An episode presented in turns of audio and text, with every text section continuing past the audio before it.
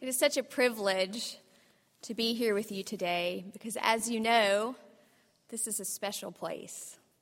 I'm so grateful for the education that I received here at Truett and in the School of Social Work and at Lakeshore Baptist Church, which is where I served while I was in seminary. So, thank you for having me today. How good are you at waiting? In the line at the grocery store, when the person in front of you has lots of coupons and keeps asking for price checks. This actually happened to me this week in the grocery store. At a red light, when the car in front of you doesn't move when the light turns green, and you know they are playing on their phone. How good are you at waiting? In the overall scheme of things, these are inconsequential events. Yet often, these are the moments that push us past our breaking point. Waiting can be agonizing. And if we're honest, we're usually not very good at it. My son turned five this year, and for the first time, he felt the waiting period before Christmas. Christmas takes forever for a five year old. The week before Christmas, we were sitting at the breakfast table, and he was asking how long it would be until Christmas. When we told him it was, you know, six days away, he folded his arms and sighed and said, It's never going to be Christmas. I think seminary can sort of feel like that. All the preparation, and planning leads us to long for the day when we will graduate and we can focus on doing what we're called to do. For some, graduation comes and the gift is already waiting under the tree. For me, it felt like I ran into the living room and found a note from Santa that said, Sorry, we're all out of churches right now. But the elves are hard at work and they'll bring you something soon. Just wait patiently. My call to ministry grew slowly over time. And at least to me, it felt like I did a lot of waiting. It's also possible that I am just very impatient. I grew up in rural Tennessee the church I grew up in is part of a small association of Baptist churches that call themselves the Baptist. Yes. If you have taken Baptist history, they are similar to primitive Baptists and emerged during the anti missions movement of the 1800s. In some ways, it was a great church to grow up in. I had wonderful, devoted Sunday school teachers who made sure I knew the Bible.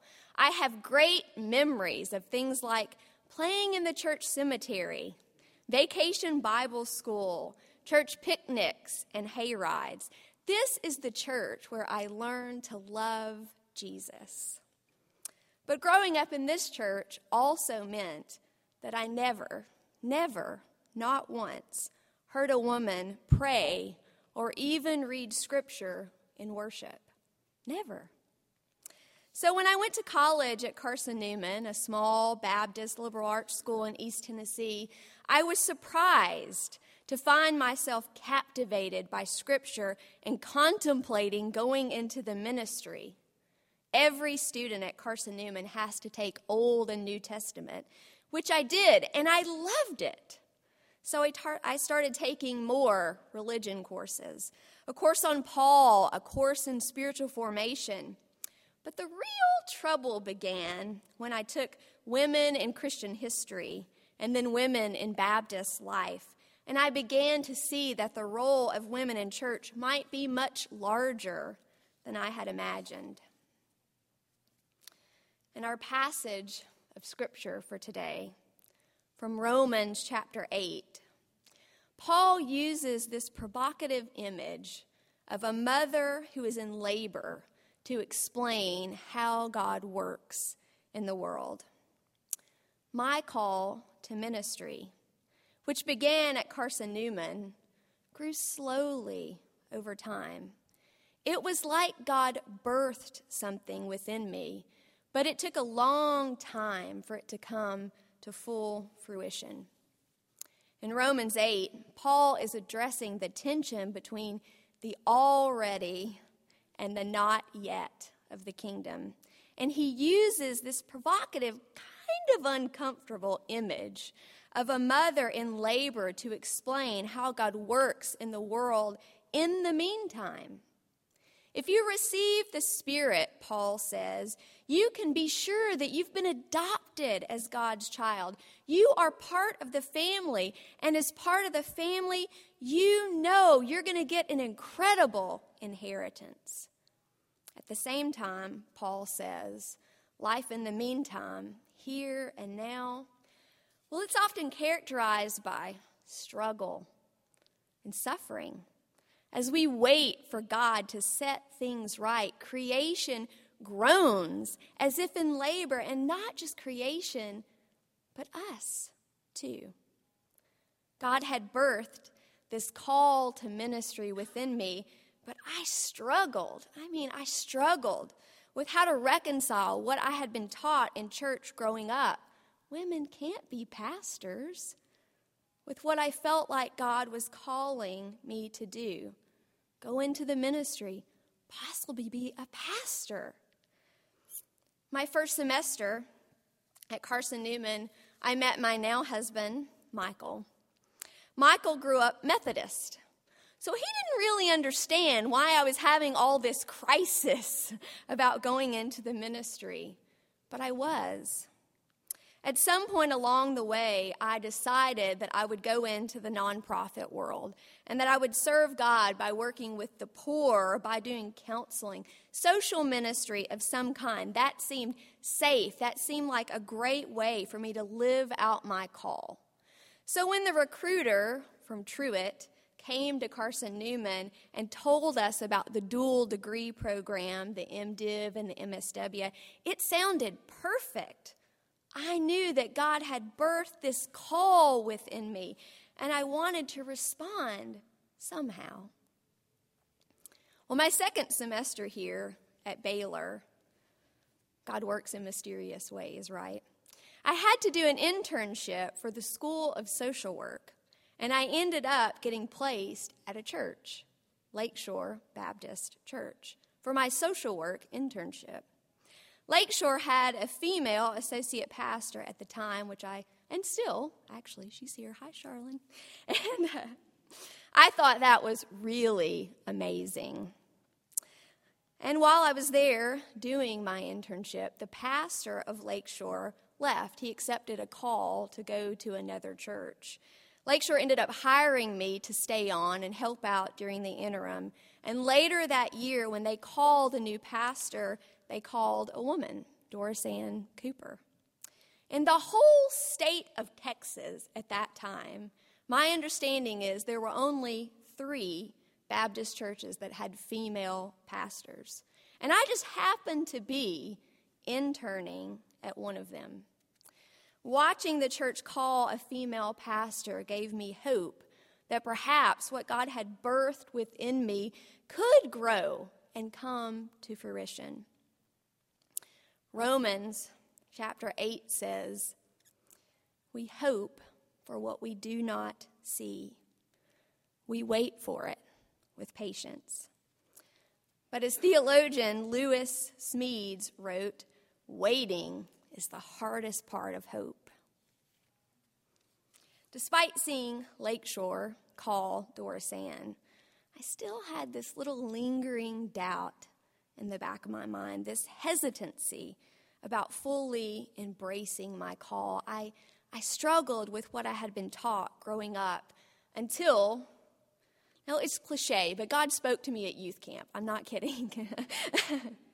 One summer during seminary, Michael, who was serving a church here uh, in Waco, took his youth to camp, and I went along as a chaperone. And we were sitting in worship one night, and we were listening to the camp speaker, who was this young guy, younger than me. And I was thinking, I might like to be a camp pastor.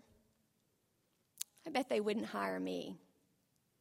I don't think they hire women.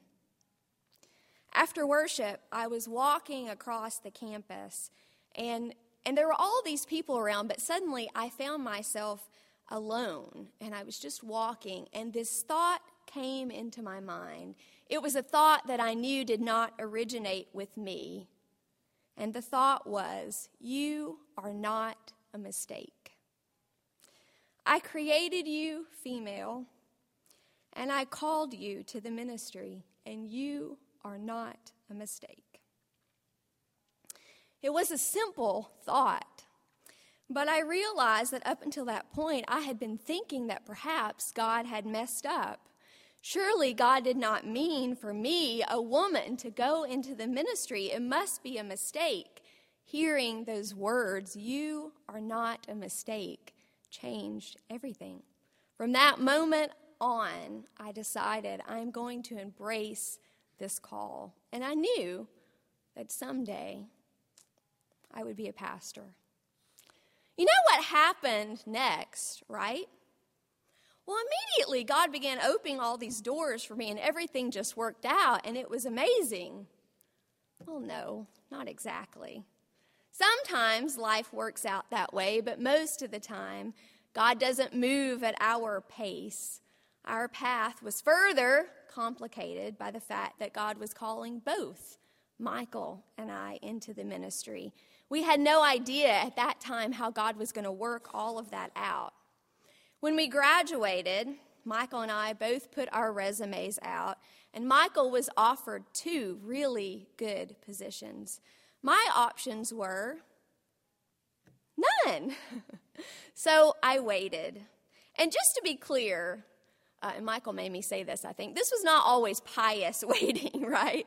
It wasn't like I could smell the bread baking and I just knew it needed a little more time. This was more like standing in line at the DMV, right? We've all done that. so Michael was called to serve as an associate pastor of youth at First Baptist Church in Augusta, Georgia. And when we got to Georgia, it took me a year almost to find a job. And I ended up working in an Episcopal church, which was a great experience. But about a year and a half later, um, First Baptist in Knoxville, Tennessee, called both Michael and I to come and be on staff together. And for seven years, we had the great opportunity to work uh, together on staff. I was serving as the community minister, living out my call to social justice and to ministry, and Michael was serving as the youth pastor. And honestly, my job at First Knoxville was a good fit. I loved the people, I loved the work. But God had birthed this call within me to pastor. And the only way I know how to describe it is as relentless. I just wasn't at peace. So after we had been at First Knoxville for several years, I started on and off to look for a pastorate. Romans chapter 8 is a really strange call passage. I know that. And honestly, I tried to find another passage for today because I thought this is just too complex. But I just couldn't because all those years when I was looking for a pastorate, Romans chapter 8 is the passage that I came back to over and over again, particularly verses 24 and 25, where Paul talks about hoping for what we do not see. Paul is assuring us that waiting for God's kingdom to come doesn't weaken us. As Eugene Peterson puts it in the message, this is why waiting does not diminish us any more than waiting diminishes a pregnant mother. We are enlarged in the waiting. We, of course, don't see what's enlarging us, but the longer we wait, the larger we become and the more joyful our expectancy. As I looked for a church to pastor, I read this passage over and over. And I understood it to mean that it wasn't time yet, that I was being enlarged in the waiting, that God was using this in the meantime to help me grow as a minister, to learn everything that I could, so that when the time came to pastor, I would be ready. So, waiting is not just something we do before we get what we want, it's part of how God molds us and shapes us into who God wants us to be. But even if we know this, it doesn't necessarily make it easier. Over the course of those four or five years, I had about 12 interviews with churches. And it was a hard time because the truth is, my gender at times was a barrier. Not in every cases, but in several churches, they were brutally honest about why they wouldn't hire me, which was strange because it was like after several phone calls and a Skype interview with the search committee, they would suddenly go, Wait, she's a girl. One search committee that I interviewed with in North Carolina was ready to call me when a senior adult woman on the committee put her foot down and said, We're not hiring a woman. The chair of the committee actually quit over it. Churches seem to like the idea of being open to a woman pastor, but just not hiring one. But I kept holding on to that promise in Romans 8 that we hope for what we do not see. And I held on to that thought that God planted in my mind you are not a mistake. In the fall of 2011, I was feeling kind of discouraged and burned out in the search process. I told Michael, I'm just going to take a break. The idea I had was to sort of fast from it and then eventually come back to it. And what happened next is cliche and kind of churchy, but it's true. the very next week, I opened Outlook and there were three emails right in a row from three different churches looking for a pastor. The following week, two more churches contacted me. Michael said, I think this probably means you shouldn't stop looking. One of those churches that contacted me in the fall of 2011 was First Baptist Church, Columbia, Missouri, where I now serve as pastor. And the church is a great fit for me, and I tell them often all those no's led to the right yes, and I'm grateful for that. In Romans 8, Paul emphasizes how the hope that we have bridges the present and the future. It allows us to perceive what is not seen. We see possibility where in the world's eyes there is no possibility because our hope is in Christ. And not only that, but as Paul points out in Romans 5, endurance produces character, and character produces hope, and hope does not disappoint us. I don't think that this was a let go and let God moment. I don't think God was withholding the pastorate from me until I gave in. Instead, I think endurance through the Spirit and hope in the promises of God brought me to this moment. At some point in all of our lives, we have to face the difficult task of waiting. It could be waiting for the right church to come along. It could be the waiting of longing for someone to spend your life with. Or it could be the waiting of a childless couple hoping to have children. Faithfully following Jesus means learning to wait and hope. We hold on to hope even when our circumstances don't seem very hopeful. And we realize that waiting is not just something we do before we get what we want, but it's a part of how God molds us and shapes us into who God wants us to be. Will you pray with me?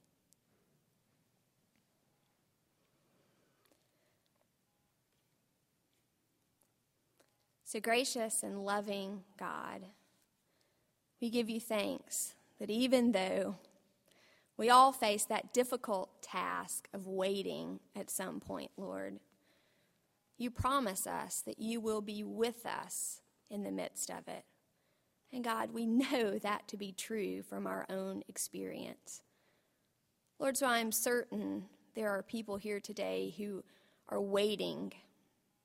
And Lord, I just pray that you will reassure them, God, that you are with them in the midst of it. And God, that we will all learn to hold on to that hope that we have in you. In Christ's name we pray. Amen.